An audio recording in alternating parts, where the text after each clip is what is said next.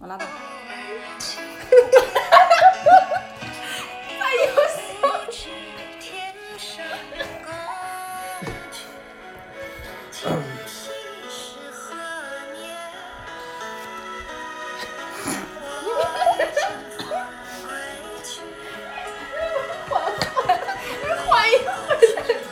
还没盖耳朵呢，就有一人小抽了。这这叫丧逼，感觉都没有舒服说真的。疯了！就洗鼻得了。挺慢，挺慢，挺慢，切了，切飞了。到飞到飞到飞到。飞到，飞到，飞到，小会儿，飞到。小会儿。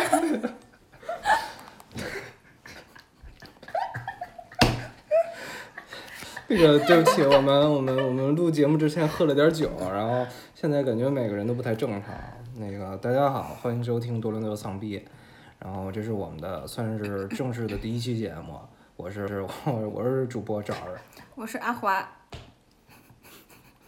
你我是学霸，嗯我是 Luna。我是老王，我是 Amber，嗯，然后那个都稍微稍微平复一下情绪，你看这有都有一人笑哭了，然后那个今天是。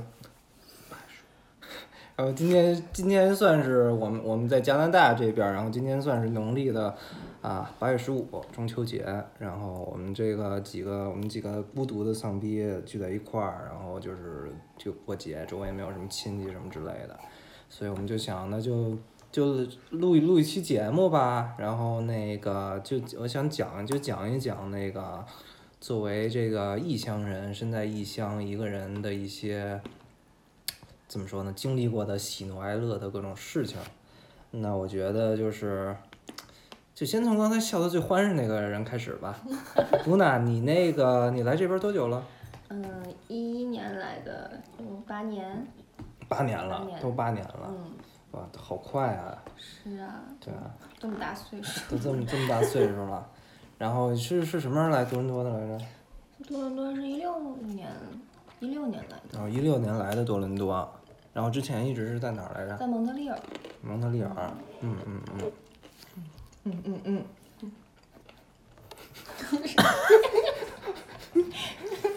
那阿花呢？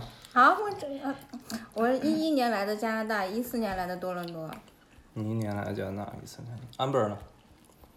非要回答这么暴露问暴露年龄的问题，不，你可能十岁来的呀。不是？那那那也有可能二十岁来呀。那我们不知道啊，嗯呃，我几几年来的呀？你就来了也很久了，是吧？对，来很久了，记不太清楚多少年了。记不住年纪太大了，就是记忆力也不大也行。也有几十年时间了对对，几十年了应该。几十年了，。对，几十年还能保养的这么好哇！呃，多伦多跟露娜差不多时间吧。嗯，对，我们大概一一起的。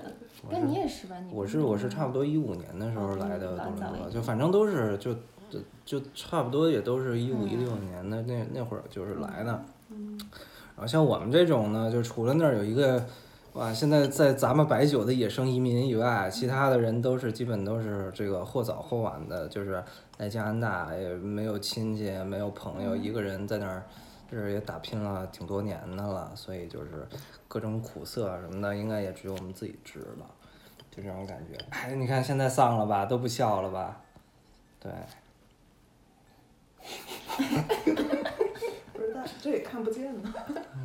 憋着呢。都憋着呢。对，哎，那就是那个，就总体来说，你们你们感觉怎么样？就是有没有这个还有没有印象？就第一次，比如第一次在没有亲戚、背井离乡，然后一个人在加拿大这边过年是什么感觉呢？就不一定非说过中秋，就是每逢佳节嘛那种感觉，你们。其实上学的时候还好，上学时候有同学，就大家会一起过，就感觉是毕业了之后觉得就比较孤单，因为就没有同学那么多同学在一起了，然后有时候就，尤其来多伦多之后，同学也不在身边，就，嗯，就可能跟以前不太一样。嗯然后就就就下班回家以后一看那个，哎呀，今天大过节的，家里只有自己一个人嗯，之类的。哎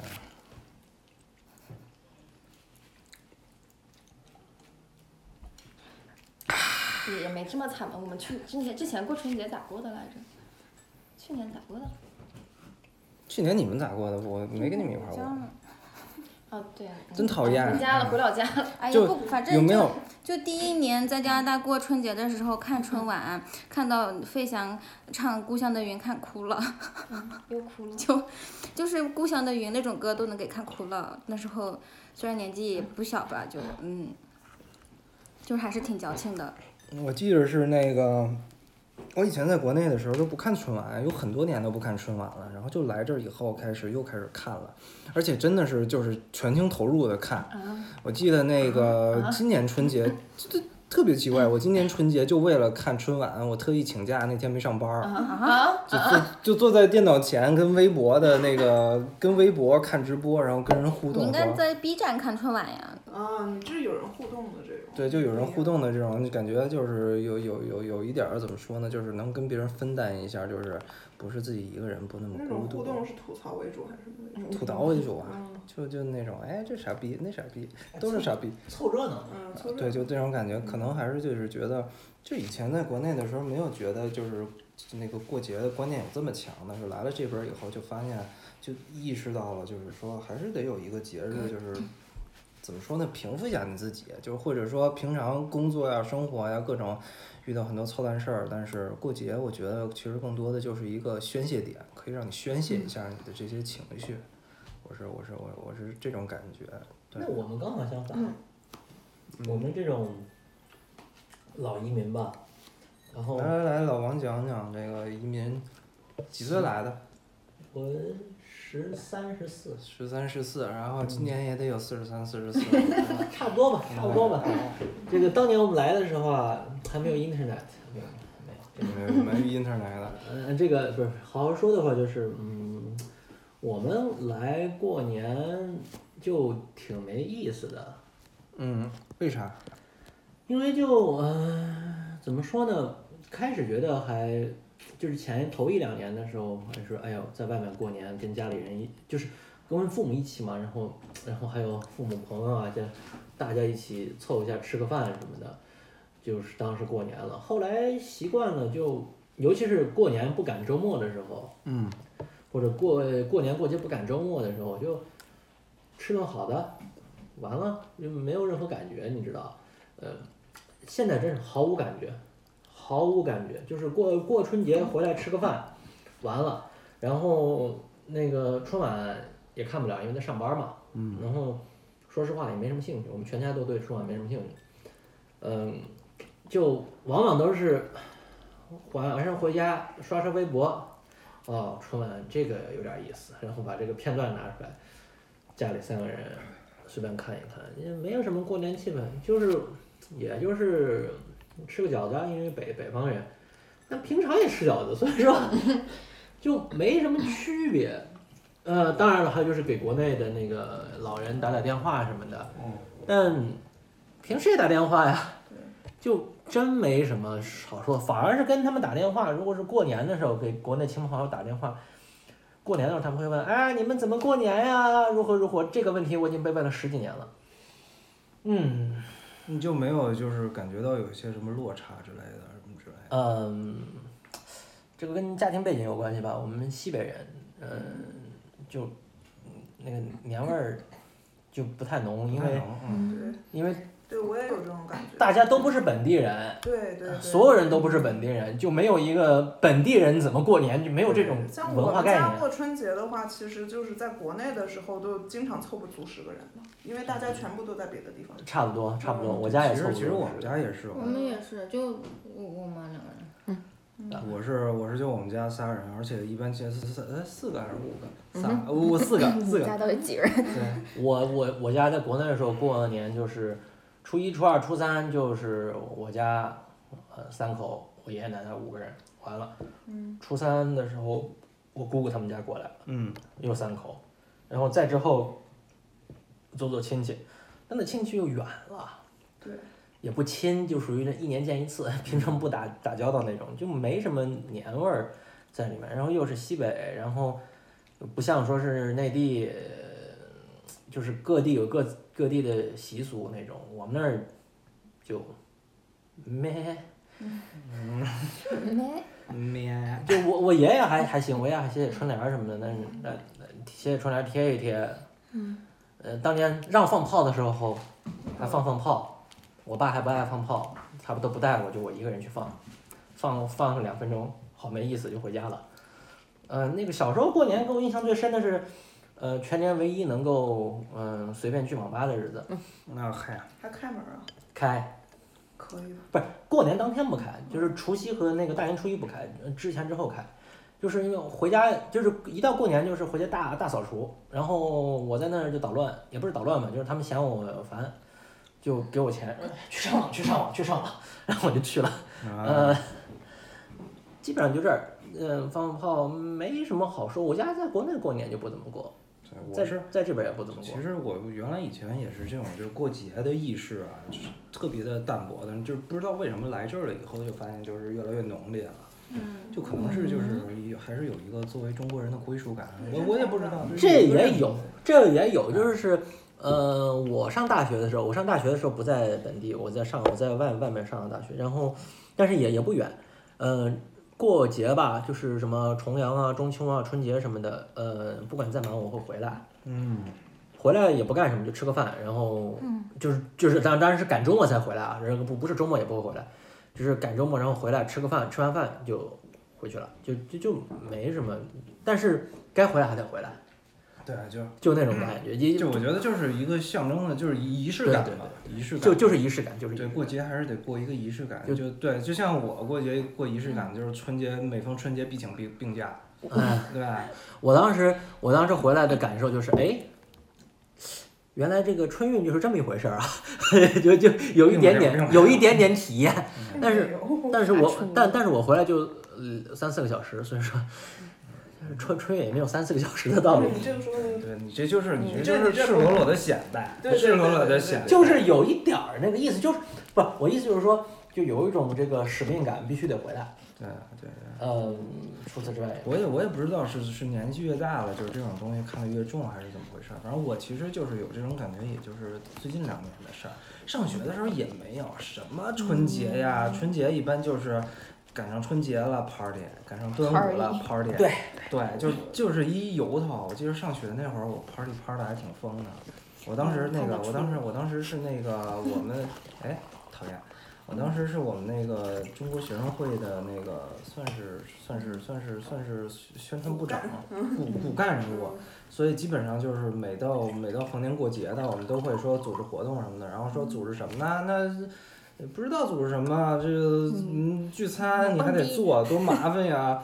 你 出去玩儿你还得组织，多麻烦！哎，那就蹦迪吧，蹦迪就买个票就行了。对，我们基本就是，其实所谓当时所谓的过节就是图一乐儿。然后记得当时还挺那什么的。你们上学的时候有没有什么特别的那个，就是就刚刚来学校的时候有没有发生过什么有意思的啊，或者什么特别让你们印象深刻的事儿啊什么之类的？就是刚上学，因为我觉得就是刚来一个国家。呃，然后又进入一个新的环境，又一一群新的人，以前见的人都是黄皮肤黑头发，然后现在就什么白皮黑皮、棕皮绿皮，就是各种的这种青皮啊什么之类的。会不会就是有一些什么的这个尴尬的事儿或者有意思的事儿发生了？我觉得下雪。我第一次见到他这边下这么大雪的时候，刚开始心情是喜悦的，然后就开始在那玩雪，玩儿可嗨了。啊，对对对。然后，但是就最后发现他这不是下上一次，一下连着下上四五个月，然后我就内心就崩了。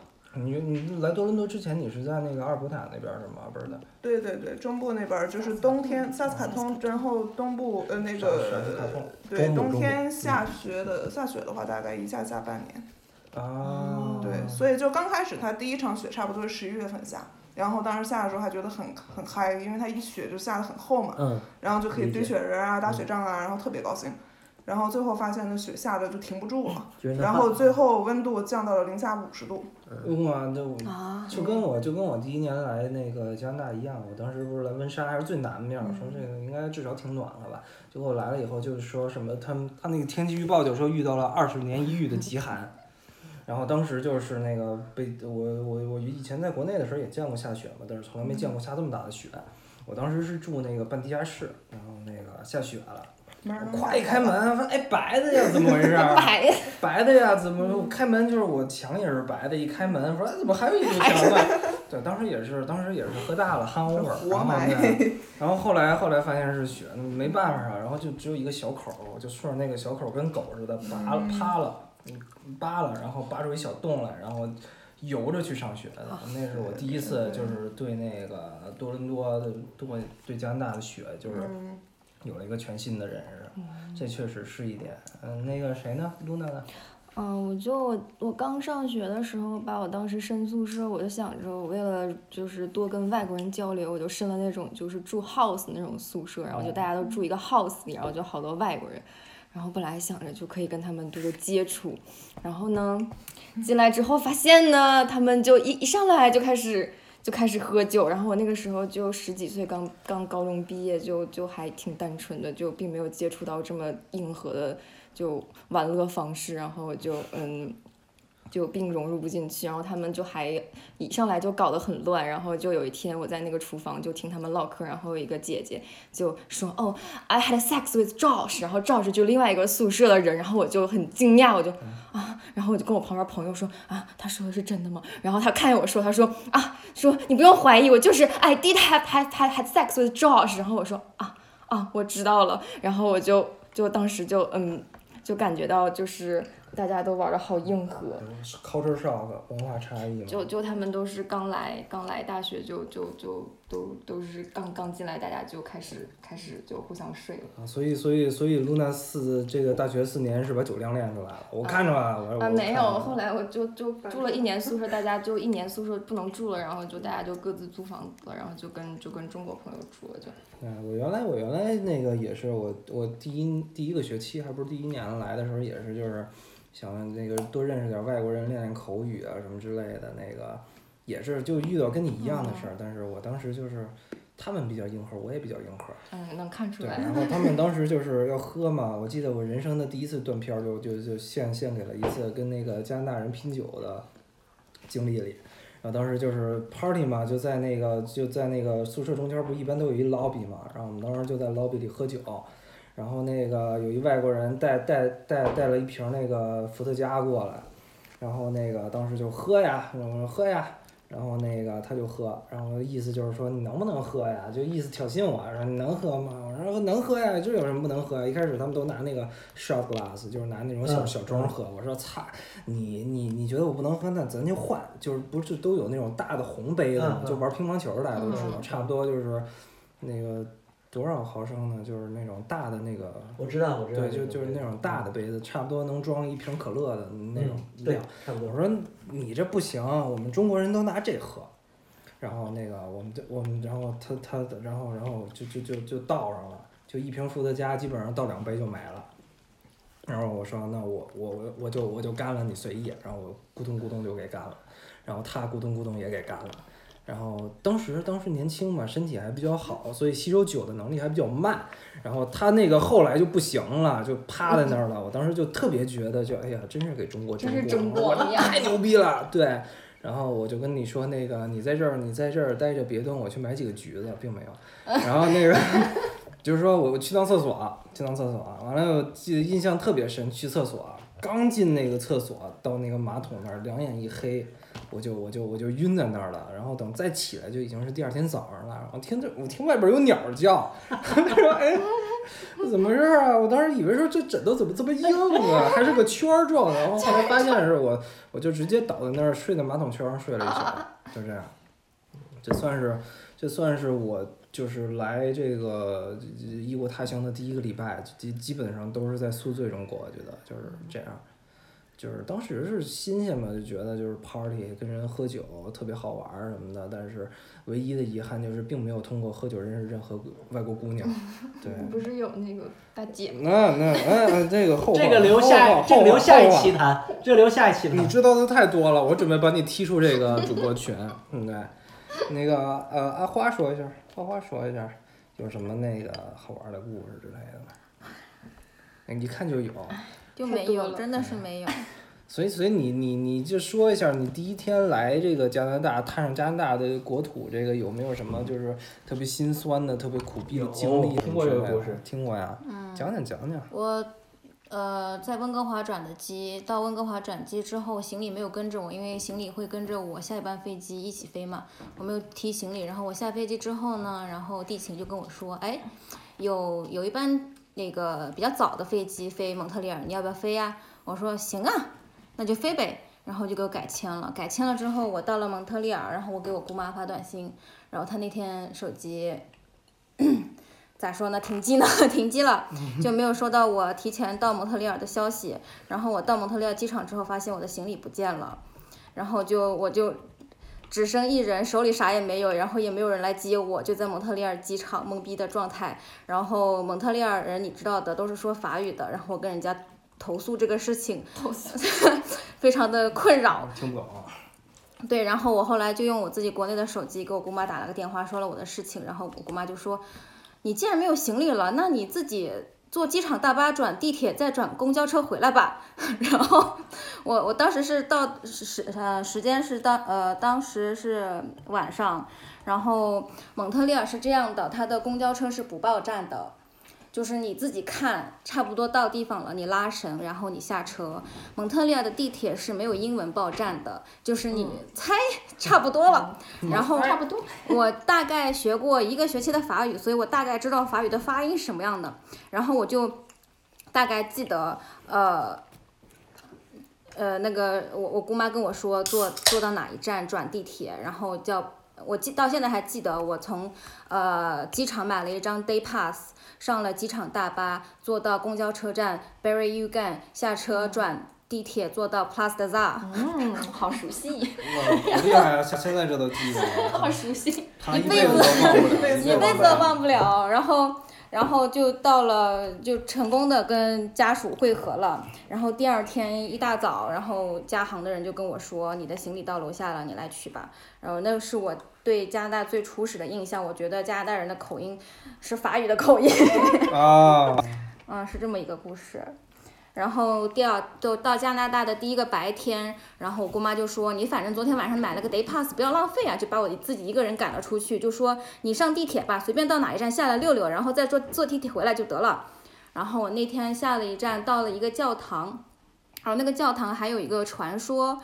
就是说他是一个神父，他是可以治病，然后有很多残疾的人去找那个神父治病，然后治好了之后就把那个拐杖也不用了，因为治好了嘛，所以那个教堂里收集了一个屋子的拐杖。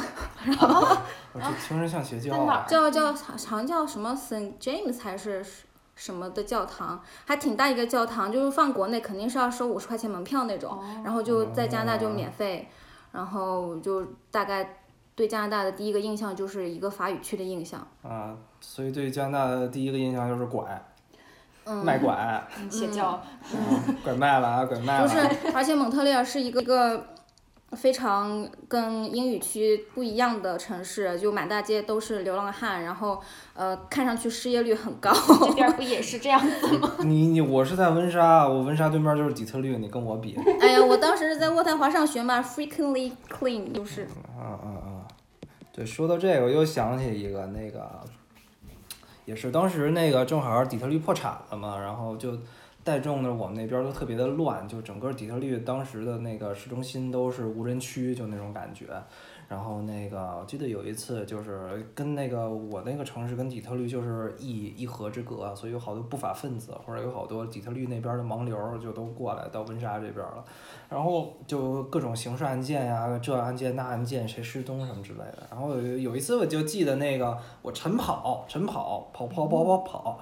然后发现前面就有一堆人在那儿围着，然后那个拿那个戒拿那个戒严条都给那个戒严了那块儿，就什么 police 什么之类的，穿的衣服还有救护车过来，然后那个，然后就那个他们就就拿了一个就就就就扛一个黑麻袋，还不是黑麻袋，就那种黑袋子，然后跑近了发现是一人形的，然后就是扛出来了，好像就是之前是有一个温莎的女学生失踪了。然后后来那天就是有人在河上看有人在那儿仰泳，然后后来对仰泳，然后扬着扬着就就朝他那边扬过来了，然后走近一看就发现，哎，这不对啊，这怎么都肿了？然后后来就知道，对，就是已经在湖上，当时已经漂了，好像是四到五天了这样。然后那个叫警察什么的。对啊，就是然后然后当时就那个我反正我是没看着那个那个样儿，但是我看到一个人形的那种黑布袋了。这是我去去去多伦多的，不是去那个温莎去来加拿大的第二个礼拜，就第一个礼拜就是。对，第一个礼拜断片儿，第二个礼拜就直接中完六组了，就是这种中完感觉。对，就所以就是对于我来说，这个可能对于阿花来说，加拿大的第一印象是拐；对于我来说，加拿大第一印象就是断片儿跟啊，你懂的，犯罪就还挺那什么的。嗯，学霸是学霸是来那个加拿大时间最短的一个，现在也有跟你们不太一样。一年了一吧？年了吧？一对，年多。六月份来的，学霸说说有什么感觉吗？来加拿大第一印象？学霸原来是在哪儿来着？新加坡。原来在新加坡啊原。来在新加坡干。我记得学霸来加拿大没过两天就认识我们了。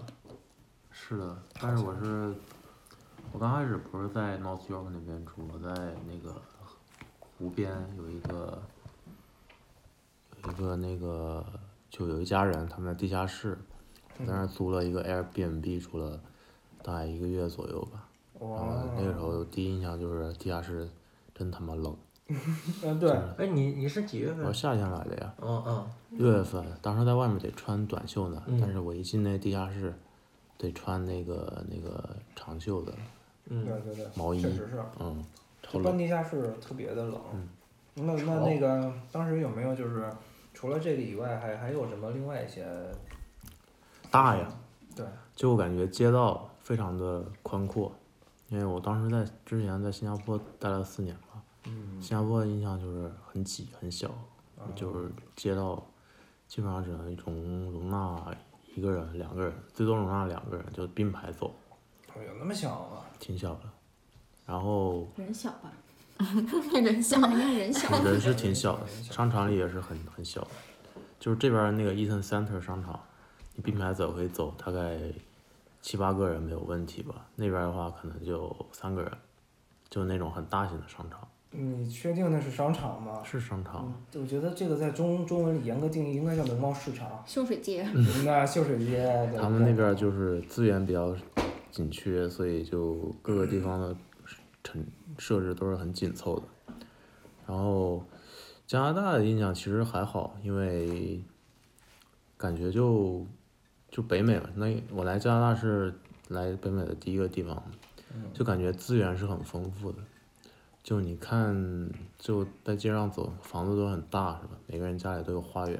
但那都不是我们的，那那那都不是我的，都不是我的。我们现在不就坐在一个大房子里我们这儿有一个在土豪花园里大房子里还有花园，还有菜园呢。里面还种着狮子椒啊、韭菜，对啊，就都是壮阳的。以前就看北美书，以以前看书里面跟电视里面说，就是北美大家都很富裕嘛，就万万恶的资本主义。对，万恶资本主义。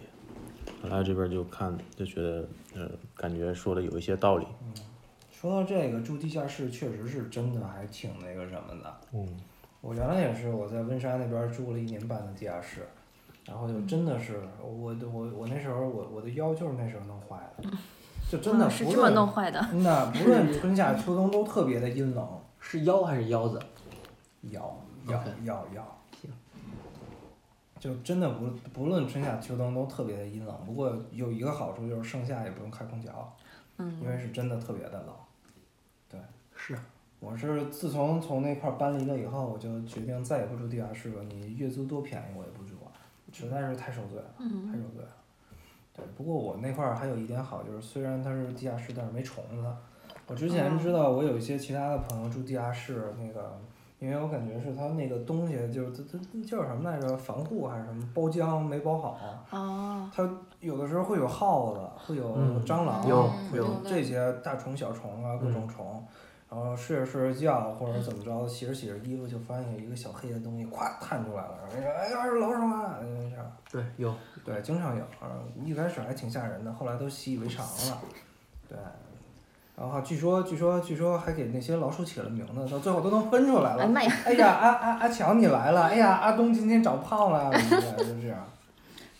对，所以所以其实其实我的意思，我的主旨就是那个，你那个别看，可能大家都觉得就是能出国留学的人都是还是就是挺好的，这个国外的生活都挺幸福的什么，其实不是这样，就都还是。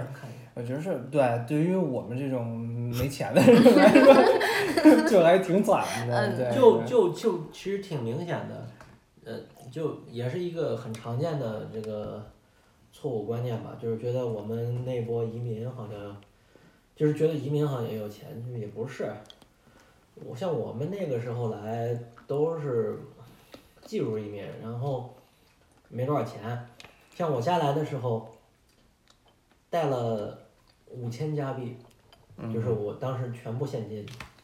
五千加币，哦对，当然，但折折合人民币差不多也就两万五左右。没没没那，时候还是那那那个时候，那个时候一比八呢。嗯那哦，那就四万左右，四万多四五万万多也也没多少。但是零几年，零几年初的时候，那时候人均工资也不高啊。对，那时候几万块钱挺多了。但另外主要还是钱都在，嗯，投资在资资产里面，现金不够。嗯。反正那个时候来，嗯、我家算好的，就是这就是一这这是老老移民故事了，稍微说两句。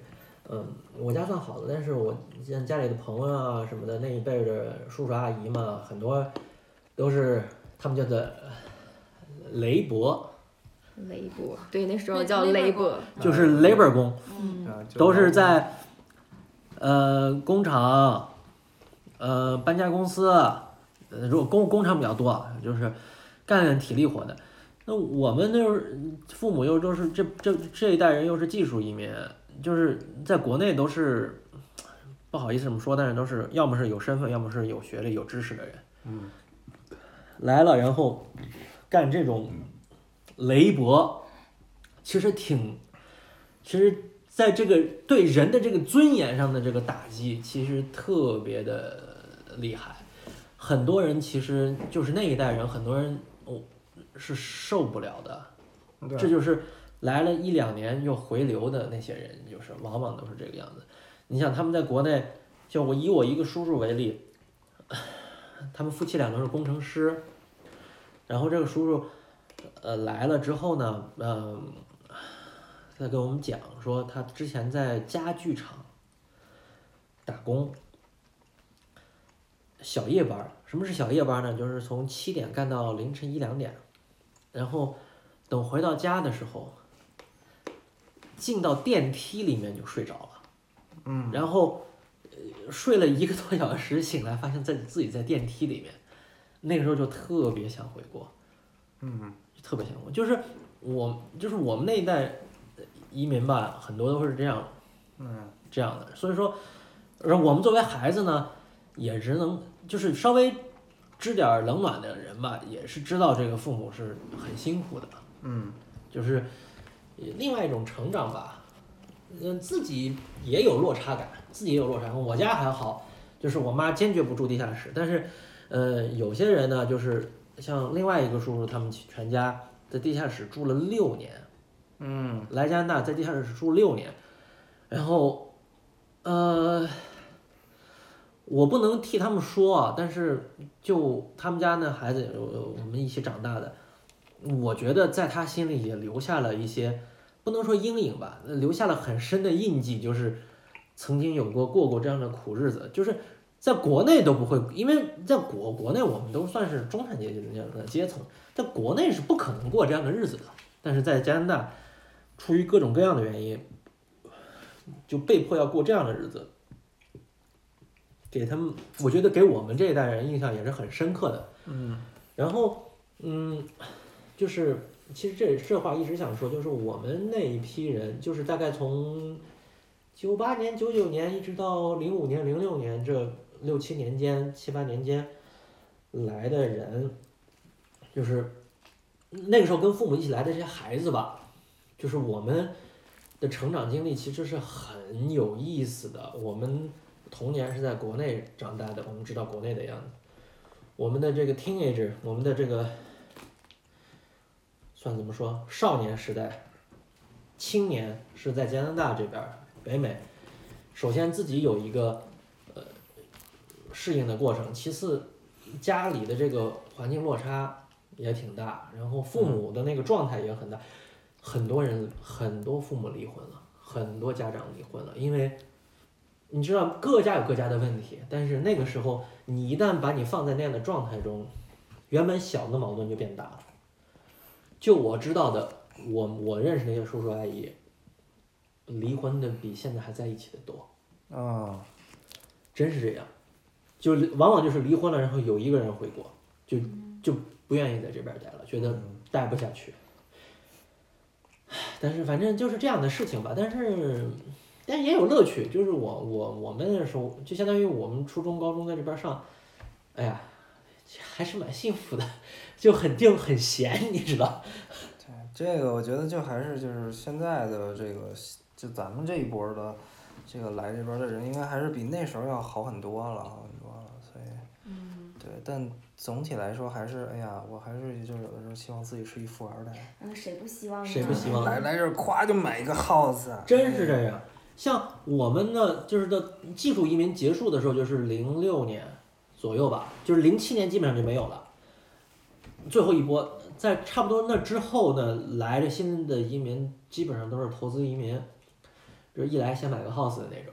对对对，那时候投资移民也便宜，还不是就还是不是买一个 house，是买一排 house，呃，不，但是我也得我也得公正的说，也有不是那种的。我认识一家人，福建的，然后就属于借了钱，然后投资移民，一家五口过来，四个人打工，四个人打工还钱，一个人上学，哦，就就就就也也有那那种，我也不是说也不是说一概而论说投资移民全都是有有钱人，也不是。那个时候投资移民也便宜，嗯，但但是就是就是你就会就会注意到就是那个移民呢，就是越来越有钱，越来越有钱，越来越有钱，越来越有钱。对，然后最早的那一批，最早那一批移民来的时候，他们都不是多数，最早那一批是偷渡和移民，然后偷渡越来越少，移民越来越多，呃，就是技术移民越来越多，再后来就技术移民越来越少，然后投资移民越来越多，然后再后面就是投资移民都少，因为投资移民就贵了，就是一百多万加币好像是我忘记我忘记当时的行情了，然后再后来就是留留学生特别多。对，然后这两年好像留学生也开始少了，然后那时候留留学生多，开始是大学生，呃这是研究生的是一一直有，那那个那是另一回事。开始是本科在这边，就是你你你们那一波，再后来就是高中生，嗯那那时候就是一零年一一年就开始很多高嗯高中生了。呃，其实零八零九年就有，我当时的高中同学就有个呃留学高中生嗯。来这边儿，但是那个时候，然后再后来就是初中生，初中生一个人来了之后呢，爸呃妈妈来陪读，嗯，挺就这样。对，然后爸爸在国内找小三，就就就就就就是就是我听过很多故事这样，这个这个广大的广大的听众朋友们，如果有小小升初、初升高、高升大想来多伦多读书的，大家可以找老王。这个纵横多伦多教育界、地产界这届那届十余年，这个资深资深顾问，这个欢迎大家。那个来来垂询，要是想要想要想要过来顺利的移民呢、读书呢，请在我的这个频道下边留言 啊，然后我帮你联系老王来搞这一切的事情，然后费用什么的，哎呀，这咱私下谈。啊、对，开玩笑，开玩笑的。这个今天也就差不多了，差不多了。今天就聊聊这个各种新老移民的事儿，然后各种什么。呃，这个这个这个这个这个经历什么之类的，也赶上今天中秋节，但是最最后妈的也没怎么聊中秋节的事儿。就开开始聊过年，后来聊移民。对 对，但是这确实就是我们这个在加拿大的这帮丧逼的这个这个这这这真实的新生的写照，就是差不多是这样。对。中秋也没什么好干的吗？对，录个节目那最后呢，就是迟到的，祝大家中秋节快乐。这个一九年没祝到的话，祝大家预祝大家二零二零年中秋节快乐。祝祝大家中秋节牛逼！对，恭喜你啊！对，就反正这样。牛逼行，牛逼！喂行，那就就今儿就这么着了啊。那 OK，OK。